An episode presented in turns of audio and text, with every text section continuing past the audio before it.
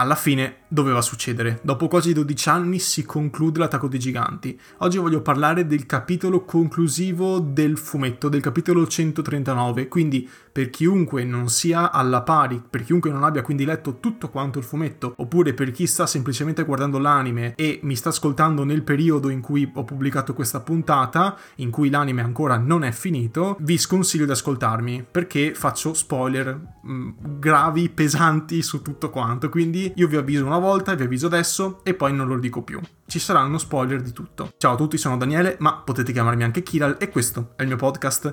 Bentornati e benvenuti su Kiralcast. Non vedevo l'ora, non vedevo l'ora. Sono anni che attendo questo momento ed è almeno da un paio d'anni che Isayama vocifera di questo finale, addirittura ha pubblicato la tavola finale, quella che un tempo si pensava fosse la tavola finale, in realtà poi l'ha inserita comunque nel capitolo, ma ha deciso di modificare. Ecco la conclusione. Da quello che sappiamo, non si sa, almeno io non mi sono informato troppo su questa cosa qua perché non mi interessa così tanto. E non so se è stato l'editor a spingerlo a modificare il finale che aveva ideato originariamente, oppure se, è stato lui di sua spontanea volontà a dire no, no, cambiamo, facciamolo così. Fatto sta che l'attacco dei giganti è finito. Fatto sta che uno dei fumetti più belli degli ultimi anni ha finalmente visto il suo epilogo e ha diviso il pubblico come sempre accade in questi casi, il pubblico si deve mh, mm, schierare, si deve dividere tra chi dice è un bellissimo finale e chi dice che è un bruttissimo finale. Secondo me è un finale giusto, lo dicevo anche su Twitter, secondo me è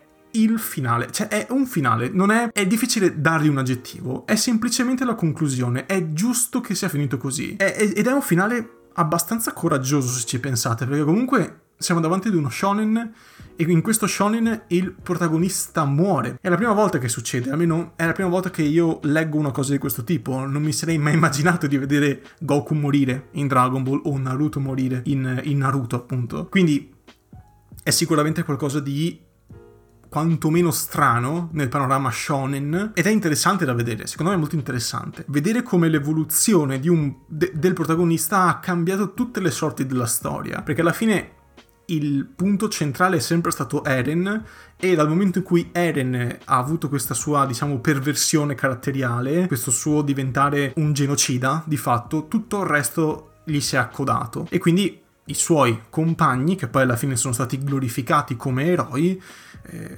l'hanno combattuto, non gli sono stati dietro. Hanno detto no, noi non, non vogliamo seguire questo tuo piano folle, perché è un piano folle, cioè vorrei un attimo eh, mettere i puntini sulle i, Eren non è un eroe, Eren non è un salvatore di nessuno, Eren è un genocida ed è bene che sia chiaro questa cosa qua. Una cosa che non mi è piaciuta del finale è che si tenta di glorificare la figura di Eren che non deve essere glorificata perché appunto è il protagonista, quindi tutto sommato bisogna glorificarlo. E secondo me no, Eren è interessante come personaggio perché è l'antagonista, viene presentato come protagonista e invece è il cattivo, è il nemico finale. È come se a un certo punto punto Kid Buu fosse il buono, o meglio Majin Buu, se vogliamo usare il nome canon, Majin Buu fosse il buono e Goku fosse il cattivo che cerca di distruggere l'eroe. Capite? È un'inversione di ruoli assurda. Quindi glorificare Eren per me è completamente folle, perché appunto ha compiuto un genocidio e l'ha fatto consapevolmente più o meno, e perché poi insomma viene spiegato che in realtà aveva la testa mezza frullata e quindi anche lì si cerca di giustificare. Questo è un capitolo che cerca in parte di giustificare Eren. E questo è il lato che mi è piaciuto di meno. Una cosa invece che mi è piaciuta è stata la gestione, cioè è un capitolo molto tranquillo, non ci, non ci sono stati colpi di scena di fatto. Io adesso lo sto scorrendo dato un colpo al microfono, ma ormai i colpi al microfono sono la norma in questo podcast. Di fatto è tutto molto tranquillo. Eh, viene dato risalto alla figura di Mikasa, di Ymir e quindi vengono fatti questi parallelismi tra, tra i due personaggi, parallelismi che ci stanno secondo me. Poi, tra parentesi, io sono molti mesi, molti anni che non rileggo per intero Attacco dei Giganti e quindi è, questo è importante perché molti, molti dettagli mi sfuggono adesso, cioè li leggo, li capisco, capisco dove vanno a parare, però non, non avendolo fresco nella memoria, alcuni dettagli possono e sicuramente mi sono sfuggiti. Di base ho trovato tutto molto coerente. Cioè Eren adesso ho davanti la scena in cui Eren piagnucola fondamentalmente perché non vuole che Mikasa trovi un compagno, non vuole che Mikasa si rifaccia una vita, non vuole che Mikasa vada avanti dopo la sua morte. Ed è una cosa così bambinesca, così giusta per Eren, perché Eren è rimasto un bambino. La sua scelta di commettere un genocidio è l'evoluzione naturalissima della mentalità, del desiderio, il famoso voglio ucciderli tutti, che aveva da bambino. E non è maturato Eren. Eren è rimasto infantile ed è per questo che ha commesso quello che ha commesso ed è per questo che non va glorificato. Santo cielo, ho letto di quelle robe assurde. Vi prego, Eren non è un buon personaggio, cioè non è, non è un personaggio positivo. Cerchiamo un secondo. il rapporto che c'è tra Mikasa e Eren non è un rapporto romantico, santo cielo. Ho letto anche questo. No, il rapporto che c'è tra Mikasa e Eren è devastante, è morboso, è sbagliatissimo per come è raccontato. Cioè, sembra veramente una roba. un affanno ne- nel cercarsi, però Eren è stronzo e quindi la rigetta, però non vuole al tempo stesso che lei si rifaccia una vita. È una cosa completamente folle. Ripeto, da bambini. È un rapporto tra bambini quello tra Mikasa e Eren. L'unico che sembra maturare è Armin. È Armin quello che sembra effettivamente diventare adulto a un certo punto. Loro due invece no, sia Eren che Mikasa.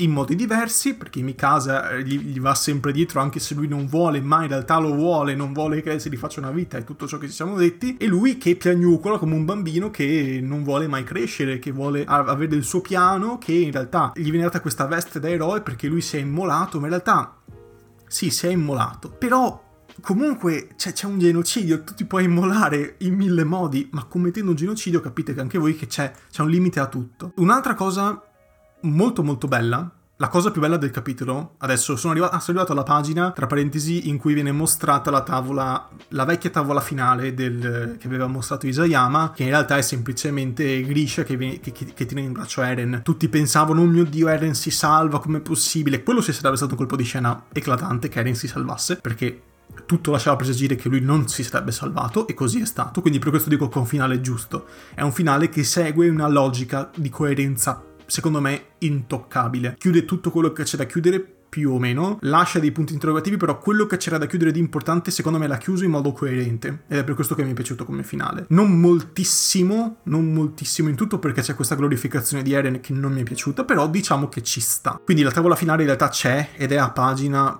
18 ho dato di nuovo, sto dando dei quei colpi perché voi non, ovviamente non lo vedete, però intorno a me c'è un abitacolo molto stretto perché sto cercando di risolvere il riverbero, l'eco nella mia stanza. Ho messo de- dei cuscini e delle maglie intorno a me, quindi io ho il mouse che voi sentite fortissimo sicuramente ho, ho uno spazio di manovra veramente veramente piccolo, quindi sentirete sicuramente un sacco di rumori involontari sto tentando, sto, anzi scusate, adesso faccio, ecco qua, sposto un pochino, così sono un po' più largo, ecco qua. Quindi appunto la tavola finale, la vecchia tavola finale è stata comunque sia mostrata, quindi non è stata buttata via. E vi dicevo, un'altra cosa che mi è piaciuta molto è, a parte i disegni, ma su questo poi ci torniamo, perché ho un capitolo a parte sui disegni, un'altra cosa che mi è piaciuta molto è la gestione delle ultimissime pagine. Adesso vado veloce, scorro veloce così ho una tavola, eccolo qua. Allora, ho proprio la tavola giusta, che è la tavola a pagina 40 in questa pagina qui viene mostrato cosa succede dopo la fine della guerra con tutti i giganti, la, la, la fine della marcia, diciamo. La cosa veramente intelligente di Isayama che mi fa dire che tutto sommato è un genio. Cioè, tutto sommato ha creato qualcosa di coraggioso. Cioè, questo shonen è coraggioso perché non ha l'happy ending. Ha sempre questo sapore così strano, sempre un po' dolce, un po' amaro. Non ha l'happy ending alla fine. Cioè non ha vincono i buoni, punto. Non ha Goku sconfigge Majin Buu, punto. Non ce l'ha questa cosa qua. C'è, appunto, vi ripeto per l'ennesima volta, la glorificazione in parte di Eren, ma al tempo stesso viene mostrato che l'80%, cioè l'80%, questo numero è enorme, l'80% della popolazione mondiale viene completamente sterminata per un capriccio di un bambino, perché questo è il fatto. E dopo tutto ciò, cosa succede? I rapporti tra di fatto le uniche due nazioni rimaste in piedi con qualcuno dentro, che sono quelli dell'isola di, Paradis, di Paradiso, cioè gli Eldiani e i Marleiani, e credo ci siano tipo anche gli Azumabito che sono rimasti in piedi perché si vedono, si vedono nella tavola, in una delle tavole finali, comunque sia rimane questo 20%. Questo 20% non ha finito di farsi la guerra.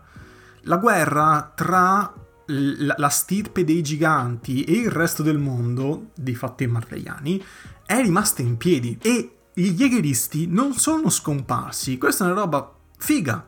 Cioè, Eren all'interno de- del mondo in cui si muove rimane in qualche modo, rimane sotto forma di Jägeristi. Il suo, tra virgolette, esercito, la sua milizia, che adesso è diventata effettivamente un vero esercito moderno con armi da fuoco, con gli elmetti, ed è, diciamo, c'è stato questo salto nel giro di pochissimi anni, tra l'altro due o tre anni, questo salto, questo salto, diciamo, tecnologico che li ha portati a livello delle altre nazioni.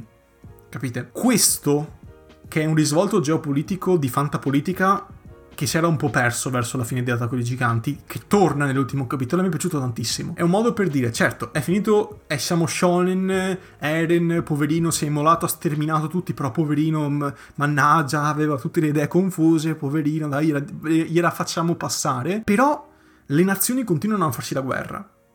E è la, è questa è la parte amara di fatto dell'attacco dei giganti, che alla fine non è servito a nulla tutto ciò che ha fatto Eren non è servito a niente, perché le nazioni continuano a farsi la guerra, perché comunque c'è paura dei giganti, che non ci sono più, ma c'è paura dei, dei, degli eldiani, che si stanno armando. Capite? Questa è una roba figa, questa è una roba non da shonen, passatemi il termine, che poi shonen è un termine tecnico per indicare i fumetti che sono pubblicati su riviste shonen e basta. Questo serve a indicare shonen, quindi riviste per ragazzi. Può succedere che ci siano queste mosche bianche, tra virgolette, questi fumetti così particolari, così adulti per certi aspetti. L'attacco dei giganti mischia una parte come questa, fantapolitica, che è molto molto più, diciamo, adulta rispetto alle mazzate che di solito si vedono su riviste Kodansha. Perché Kodansha ha anche Fairy Tail, per dire, è la stessa che ha Fairy Tail ed è sempre shonen. A questo si ricollega eh, Eren e tutta la storia di Eren che è molto più shonen-like molto più d'azione. Questa è una roba molto figa, secondo me. Cioè, Isayama ha saputo far passare cioè, fa- far diventare popolare un fumetto di questo tipo, così con questi chiaroscuri molto netti, molto, secondo me, netti e anche ben amalgamati. Poi vabbè, si va avanti, la, la, la scena si sposta al gruppetto di, dei superstiti di fatto, molto bello secondo me anche il, la, diciamo, la chiusura che viene data a Levi, che ca- nel campo di battaglia è diciamo l'ultimo rimasto della legione esplorativa ed è l'ultimo a fare il saluto, è una figura veramente veramente eccellente come personaggio Levi, mi è piaciuto tantissimo come personaggio, sia perché è lo zoro della situazione, è il tamarro della situazione, ma anche perché ha tutto un background secondo me molto molto bello, molto interessante, a cui viene data una chiusura ottima nel capitolo finale, veramente ottima. Dopodiché, e qui arriva il nodo della discordia, c'è la scena con Mikasa e con eh, il volatile, non so se è un'aquila, viene dato, mi sembra abbia un nome che ricorda Jäger, che è il cognome di Eren, nel, nella vita vera, cioè quel, quell'uccello là esiste davvero ed ha un nome simile a Jäger, comunque sia riferimenti a parte, Eren non si è reincarnato, ovviamente giocano molto su questa storia della, della reincarnazione, su questo eh, fatto che la sua anima è stata trasposta in questo uccello che ha eh, raccolto la sciarpa di Mikasa, gliel'ha messa al collo. Mikasa, tra l'altro, l'ha superata veramente bene la cosa della morte di Eren perché sei a fianco della sua tomba dopo tre anni, la stai di, quasi abbracciando, cioè anche un pochino meno, per farvi capire quanto fosse contorto il rapporto tra questi due personaggi, che era lontanissimo da un'idea di romanticismo non tossica, ecco, mettiamola così usando un termine forte, però per indicare il fatto che comunque sia questi due non è che ci fossero proprio non, diciamo non è che fossero centratissimi. Comunque sia, la scena secondo me è molto bella, al netto delle battute e delle parolone. In realtà la scena è molto bella, è molto dolce. È quello che ti fa tirare un sospiro di sollievo. Ok, è finito. Cioè, come è cominciato è finito. È finito con lei su questo albero dove c'è la tomba di Erin ed è tutto concluso. Dove è cominciato ha anche visto il suo epilogo. Questo mi è sembrato una chiusura di un cerchio veramente buona. Ovviamente non sto parlando degli ultimi capitoli, quelli prima del 139, in cui c'è una forte accelerazione, gente che cambia idea così, e veramente nel giro di poche, di poche righe, e di, di un dialogo striminzito, però mm, va bene, cioè è una di quelle cose che posso far passare Isayama. Dopo che ha fatto tutto ciò, ci sta che abbia dei momenti in cui dice oh raga devo andare veloce qua perché se no non ce la faccio. Dopo tutto questo vorrei fare un riferimento al primo capitolo dell'attacco dei giganti perché noi appunto lo vediamo finire nell'albero, nel giardino con Mikasa e con la tomba di Eren però se io adesso mi alzo facendo un rumore devastante e vado a prendere il primo volume che ce l'ho lì Eccomi, eh. Arrivo. Eccoci qua, primo volume. L'attacco ai giganti, tutto ingiallito. Io odio questa roba, tra parentesi, veramente. Fatemi dire questa cosa. Io odio, odio, sto iniziando ad odiare il formato fisico non tanto per la sua scomodità nel, nel, fatto che ingombra e via discorrendo, ma nel fatto che le pagine ingialliscono. Basta, io ho intere collezioni che stanno ingiallendo. Vi prego, ho My Hero Academia qui a fianco che è, è, è giallo, oppure ho Lupin, la prima serie di Lupin che è gialla anche lei. Non parliamo di Dylan Dog perché vabbè lì ho albi vecchissime ci sta che siano praticamente marroni, però mi sta tutto ingiallendo, basta vi prego, acceleriamo questa cosa del fumetto digitale perché non ne posso più. Allora, parentesi a parte, ho il primo volume. Il primo volume comincia con ovviamente la, la, la, scena del gigante colossale che arriva, che spacca tutto, siamo tutti felici, con la scena della caccia, però, quando noi vediamo per la prima volta Eccoci qua. Quando noi vediamo per la prima volta Eren e Mikasa in quest'albero, vi leggo i dialoghi.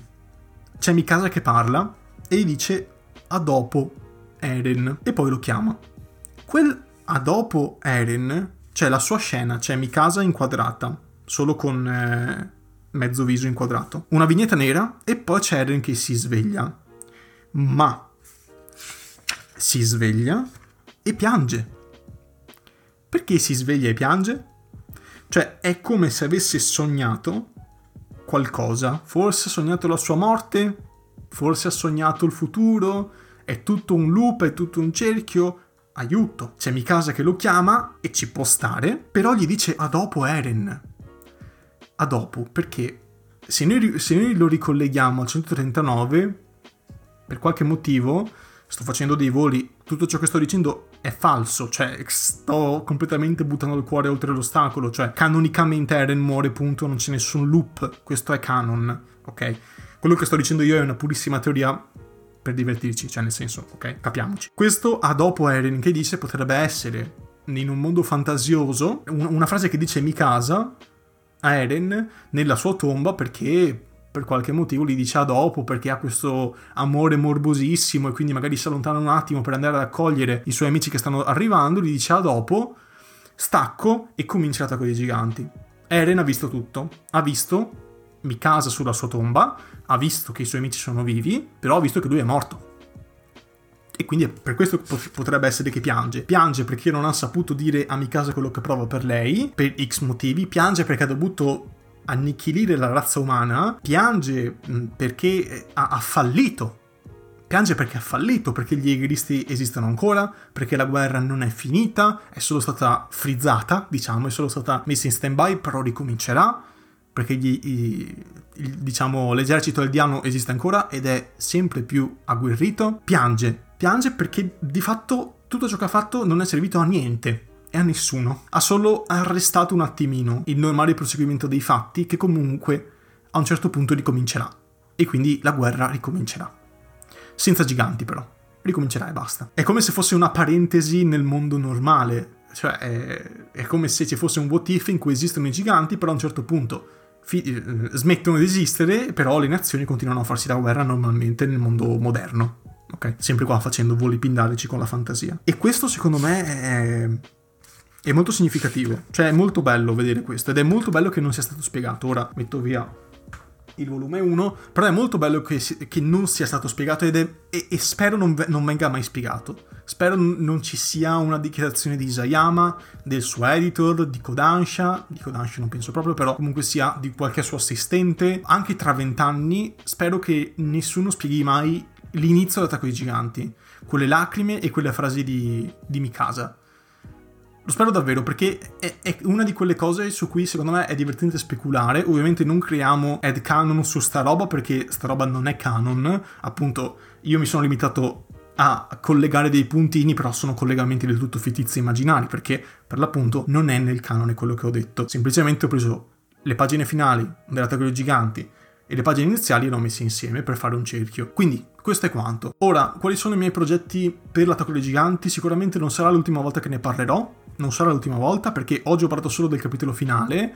andando un po' in ordine con, con le pagine, ma mi, ho saltato tutta quanta la parte iniziale in cui c'è dialogo tra Armin e Eren, ho saltato varie cose, ci sono vari punti interrogativi, Mikasa che ha perso i ricordi, non ha perso i ricordi, e bla bla bla. Il modo in cui siamo arrivati a Mikasa che ammazza Eren come è stata presentata quella scena lì, ci sarebbero molte cose da dire, quindi io mi sono tenuto strettamente ad alcuni elementi del capitolo finale. E basta, ovviamente non sarà l'ultima volta che mi sentirete parlare di Attacco ai Giganti, perché quando finirà l'anime, il prossimo anno, io ne parlerò, farò un rewatch totale tra Netflix e Amazon Prime Video si può tranquillamente guardare per intero Attacco dei Giganti legalmente, quindi fatelo se volete, oppure anche su Vid, piattaforma iper sottovalutata ma che ha un sacco di roba bella dentro, tra cui Attacco dei Giganti, quindi fateci un salto, è tutto gratuito e potete guardare un sacco di roba se non avete Netflix e Prime. Quindi mi farò un rewatch e, e poi ne parlerò.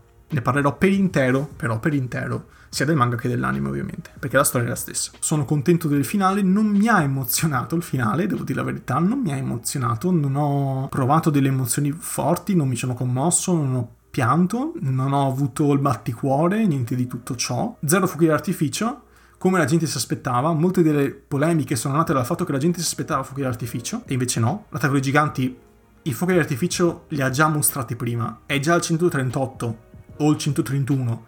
Sono già capitoli molto densi secondo me, molto molto densi. Il 131 quando comincia la marcia, cioè, se non è quello un fuoco d'artificio, cioè, stiamo vedendo un genocidio in atto, è quello già il fuoco d'artificio. Oppure il 138 in cui Mikasa taglia la testa a Eren, Mikasa taglia la testa a Eren nella pagina finale e poi gli dà un bacio. Aiuto! Cioè, è quello il fuoco d'artificio. Ok? Questa è semplicemente la conclusione. È un, è un modo per decomprimere, chiudere i punti e basta. L'attacco dei giganti per me resta un'opera magnifica, gloriosa, da rivedere, vedere mille volte, da leggere, rileggere. Per me sta tranquillamente alla pari di cose come Fullmetal Alchemist nella mia esperienza personale, cioè come importanza che io gli do è quella. E quindi c'è questo. E sto toccando mostri sacri, eh. Fullmetal Alchemist per me è veramente tanto importante, cioè proprio top notch, è un capolavoro eh, Fullmetal Alchemist e ci sto affiancando l'attacco dei giganti per, per, farvi capire quanto amo l'attacco dei giganti. Questo è quanto, io lo, se- lo, lo seguivo dal day one l'attacco dei giganti o giù di lì. Quindi io sono dieci anni che me lo porto dietro e sono contento che sia finito così. Consoletto, grazie mille dell'ascolto. Mi sono dimenticato di fare le cose che devono fare i podcaster, tipo ricordarvi di condividere la puntata, ma come faccio a dirvelo? In una puntata in cui faccio spoiler. Ok, è un po' strano. Vabbè, comunque sia, condividete, fate sentire il podcast in giro. Non ci sono i commenti sui podcast, quindi in caso scrivetemi sul mio gruppo Telegram che trovate in descrizione. Basta che cercate il mio nome e cognome, Daniele Prota gruppo o, Daniele Prota canale e trovate appunto il mio canale o il mio gruppo.